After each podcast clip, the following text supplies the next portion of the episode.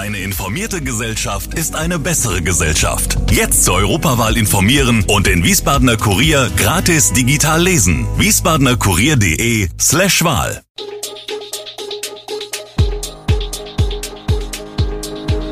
Gude, unser morgendliches News Update. Das Wichtigste aus Wiesbaden für Sie im Überblick.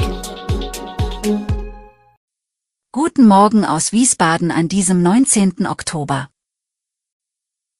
Wasserstoffbuße im Schwarzbuch. Nachfrage nach Coronatest steigt und Spendenmarathon für den VC Wiesbaden. Das und mehr gibt es heute für Sie im Podcast. Die Erkältungswelle läuft an, immer mehr Menschen haben sich einen Schnupfen oder Husten eingefangen. Doch auch das Coronavirus spielt wieder eine größere Rolle. Die Nachfrage nach Corona-Selbsttests und FFP2-Masken steigt. Das berichten auch die Wiesbadener Apotheken, die sowohl Selbsttests vor Ort als auch zum Kauf anbieten. Mittlerweile sind solche Testungen allerdings kostenpflichtig, anders als während der Pandemie. Auch Impfungen werden teilweise in den Apotheken angeboten. Die Nachfrage hierfür ist allerdings noch überschaubar. Das Wasserstoffbusprojekt in Wiesbaden wird vom Bund der Steuerzahler für Verschwendung kritisiert. Die Stadt investierte über 6 Millionen Euro in 10 Brennstoffzellenbusse, die nach nur einem Jahr Betrieb außer Dienst gestellt wurden. Gründe dafür waren unter anderem technische Herausforderungen und steigende Kosten. Die genaue Höhe der Steuerverschwendung ist noch nicht bekannt, da der Verkaufspreis der Busse noch nicht feststeht. Die Stadt betont jedoch, dass die Abwicklung des Projekts Fördermittel unschädlich erfolgen kann und die Fahrzeuge und die Tankstelle an anderen Standorten zum Einsatz kommen sollen. Der Bund der Steuerzahler fordert, künftige Entscheidungen sorgfältiger zu planen. Genau 539 Unterstützer waren es am Ende, die dem einmonatigen, nun beendeten Spendenmarathon des VC Wiesbaden die Summe von 67.400 Euro bescherten. Wir sind sehr glücklich über diese Unterstützung. Da waren unter anderem Stadtpolitiker, Fans und Vereinsmitglieder darunter. Es zeigt, dass viele Menschen den VCW als wertvoll erachten. Das Geld hilft uns in der angespannten Situation, bedankt sich VCW-Geschäftsführer Christopher Fetting bei jedem einzelnen Spender der groß angelegten Crowdfunding-Aktion.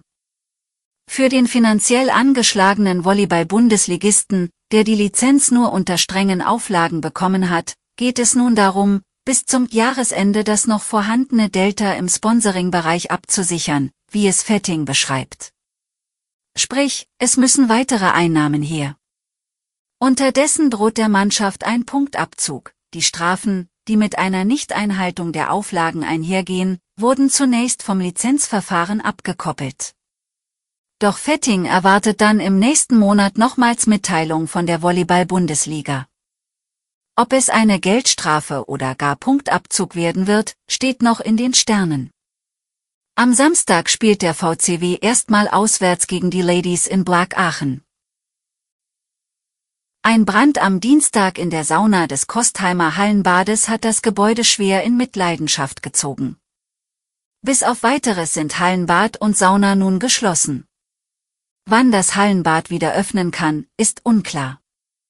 Ziel sei es, den Schwimmbetrieb so schnell wie möglich an den Start zu bringen, sagt Eric Alberti von Matiaqua. Am Mittwoch sicherte die Kriminalpolizei die Spuren. Brandschutzermittler untersagten ein Betreten der ersten Etage des Hallenbads. Für die 15 Schulen, die im Hallenbad ihren Schwimmunterricht veranstalten, soll nun zeitnah eine Alternative gefunden werden. Sie sollen im Freizeitbad in der Mainzer Straße in Wiesbaden unterkommen. Andere Badegäste müssten sich mit weniger Platz begnügen. Für Vereine und weitere Nutzer, die im Kostheimer Hallenbad trainieren, werde es schwierig, einen Ersatz im Verhältnis von 1 zu 1 zu finden. Die Saunagäste müssen sich umorientieren. Wann sie die Sauna wieder nutzen können, ist nicht absehbar. Priorität habe der Schwimmbetrieb. Auch zur Schadenshöhe können bisher noch keine Angaben gemacht werden. Im Wiesbadener Raser-Prozess, bei dem ein junger Familienvater bei einem schweren Verkehrsunfall ums Leben kam, sorgte eine entscheidende Zeugin für Aufsehen. Die Frau, die zur Tatzeit Beifahrerin im Auto des Angeklagten war, sagte vor der Schwurgerichtskammer des Landgerichts immer wieder nur, ich kann mich nicht mehr erinnern. Der Angeklagte wird beschuldigt, mit einem geliehenen Mercedes CLS 350 bei erlaubten 50 Kilometern pro Stunde mit über 130 Kilometer H eine rote Ampel ignoriert und einen VW Golf gerammt zu haben. Der Fahrer des Golfs starb kurz darauf im Krankenhaus. Bereits vor dem Unfall fiel der Angeklagte durch riskantes Verhalten auf, wie das Schneiden von anderen Fahrzeugen und das Überholen auf der Busspur. Die Anklage lautet auf Mord. Insgesamt dauerte die Befragung der Zeugin satte 60 Minuten, in denen sie mehr als 100 Mal ihre Gedächtnislücken betonte.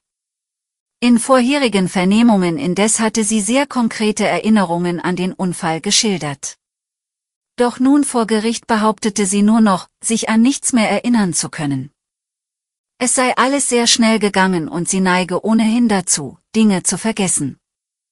Ein vom Gericht beauftragtes Gutachten bestätigte jedoch ihre Vernehmungsfähigkeit und stellte keine Anzeichen für eine posttraumatische Belastungsstörung oder organische Ursachen für die behaupteten Gedächtnislücken fest.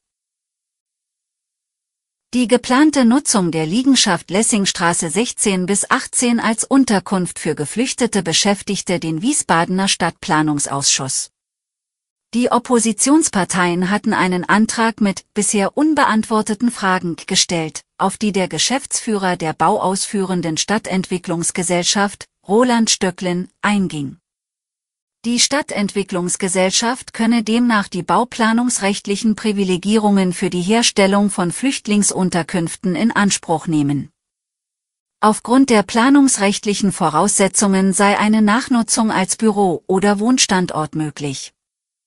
Rechtzeitig vor Ende der Flüchtlingsnutzung würden Gespräche mit dem Mietmanagement der Stadt Wiesbaden stattfinden, ob eine Anmietung für städtische Organisationseinheiten in Frage komme.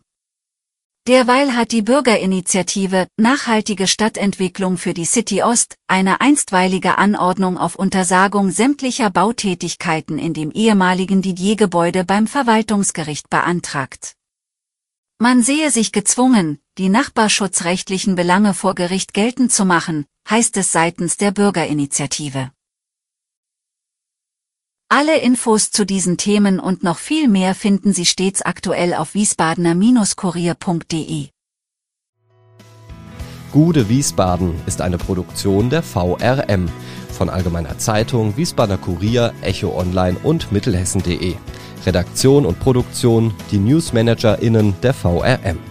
Ihr erreicht uns per Mail an audio.vrm.de.